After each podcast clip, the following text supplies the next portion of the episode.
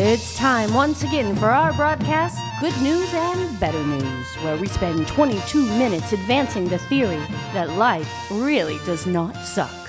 And now, here is our host, author, screenwriter, and podcastman, Jonathan Richard Cring.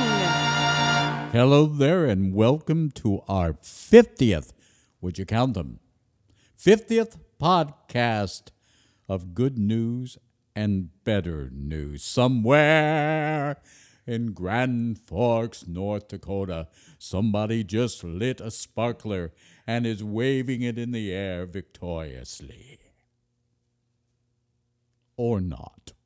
So glad to have you here. Sometimes I just like to sit and listen to people talk. I, I, I know this may be very hard to believe, but I actually prefer to listen than speak.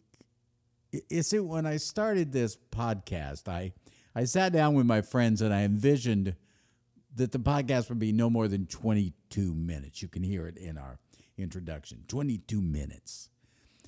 I thought any more than 22 minutes strains the attention span of any good human.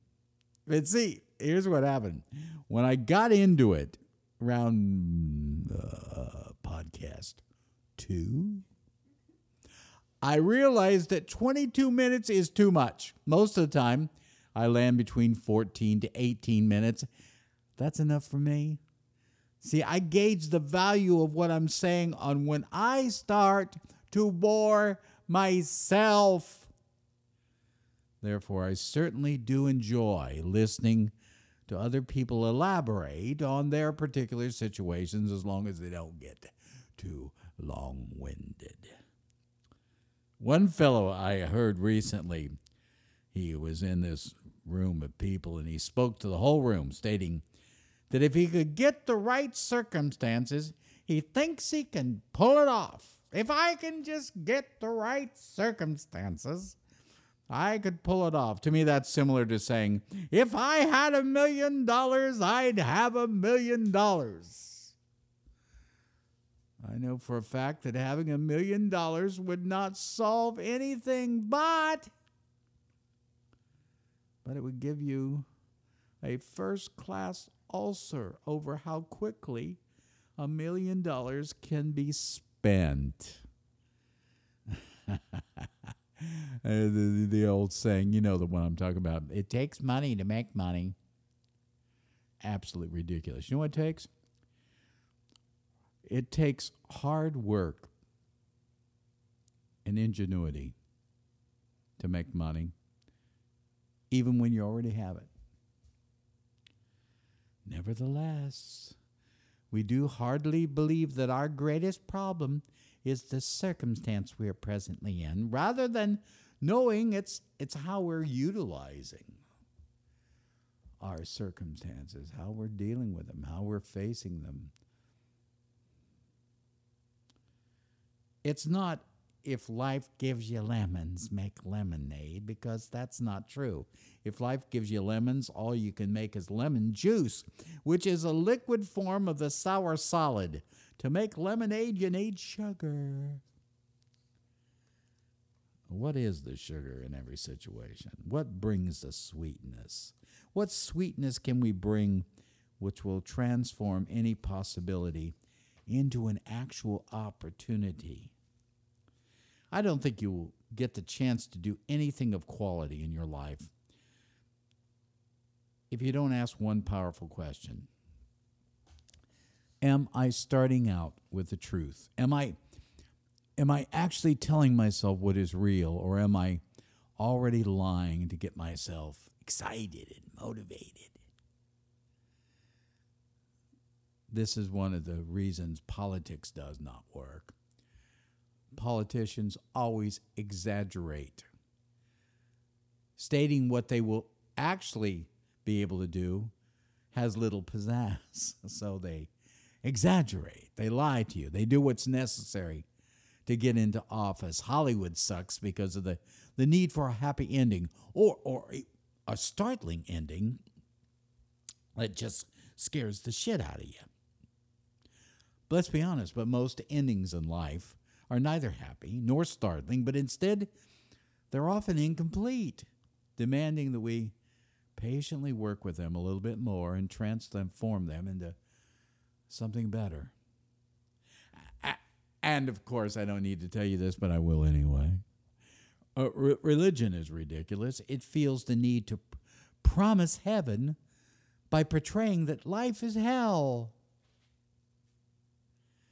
We're not ever going to do well as people if we can't start off with the truth. And the truth is always simple. Here's what the truth always is. No matter where you are, the truth is taking what you see and adding what you know. The truth is just taking what you see and adding what you know. What we see needs to be reinforced with what we what we know personally to be true. And certainly what we know to be true has to be mingled with what's available for us to work with. What is the, what is the truth of my situation? Am I starting with the truth or am I lying to myself? Overestimating or hoping that something will come better. It will just get better. Instead of having a great plan to use what's there. Things are only mediocre if you don't work with them. You understand what I mean? People say, ah, oh, that's too mediocre for me. And everything is kind of mediocre until you make it better. And better has to be passed through if you're ever going to achieve the best. If I do start out with the truth, I have a chance that what I'm going to do will make me free. Free financially, mentally free, emotionally free to express myself. But here's the fact if I start with a lie, another lie will soon be needed, added on to the first lie, because that first lie wore out. And I need to reinforce it with another lie. Hurry and get a box, put it under that leg so it looks like things are even. You're never going to fly if you don't start with the truth. And the truth is a blend of what you see and what you know. There, there's a second thing that I always have to include in my thinking if I really want to fly. Have I found the simplest way to do things? Mother Nature is so tricky. She, she is. She'll try to hand four or five problems on you at the same time. Here you go. Good luck. And as long as you laugh at her and take them on in a single file, one at a time, you'll be able to fly and you will soon be able to succeed. Because if you try to multitask and do many things at the same time, you do all of them poorly. Just because three or four problems come your way does not mean there should be three plans immediately devised. And the truth, which is where we begin, is this there is no such thing as three problems. There's the one in front of you, and then there's you finding the simplest way of handling it. I just, I got to tell you, you got to be aware of those who start out a discussion by saying, Now listen, this is going to be complicated. Run. And always avoid those who continue to try to complicate things while they're doing them so it'll look like they're really working hard. Boy, I'm great. Look at me go. I'm suffering. So if I want to fly, I've got to start off with the truth what I see mingled with what I know, and then realize I will never be able to multitask my problems, merely take the next one in line, even if the, even if they're pushing each other to try to get my attention. Just take the next one in line and find the simplest, simplest way to handle it.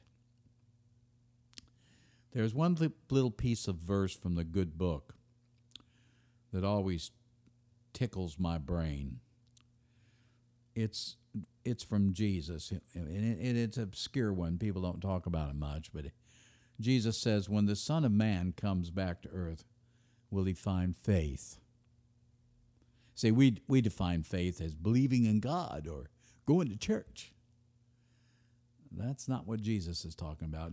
Jesus is talking about will we continue to have human beings living on this planet who can adapt to the world around them instead of cursing it, avoiding it, or worse, condemning it. Just think of this. Just take a moment. I don't know whether you were alive or not. Think of this.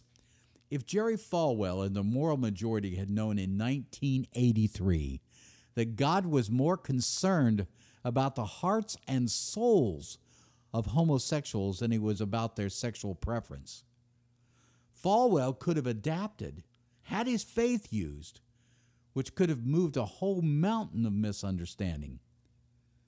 Instead, he sat around and generated prejudice, which has taken nearly 20 years to break. How about another example? Robert E. Lee, the great general from the South in the Civil War. If he had realized that he wasn't fighting a war for the honor of Virginia, but rather a conflict over whether we should continue slavery, he might have adapted and had the faith to stay out of it, which certainly would have shortened the pain and the death that was caused by it. I'm, I'm looking for ways to change me because it's the only change that's truly available. Can I adapt? Will there be faith on earth found in me if God decides to come down and just take a peek at his creation? I want to fly, but sometimes you have to have your wings clipped. Mm, They're too clumsy. There's too many too much too many feathers. You've feathered your nest too much. Your wings need to be clipped. They need to be streamlined. If you won't allow for that process, but instead stubbornly demand your own way, the truth of the matter is, folks, you won't fly. You're going to stay earthbound. Let me fly. But let me do it by starting off with the truth, taking my problems on one at a time, and adapting myself to what needs to be done, and therefore establishing that there's faith on earth found in me. The good news is people can fly. The better news is you just have to lift the burdens of lying, complexity, and a fear of change.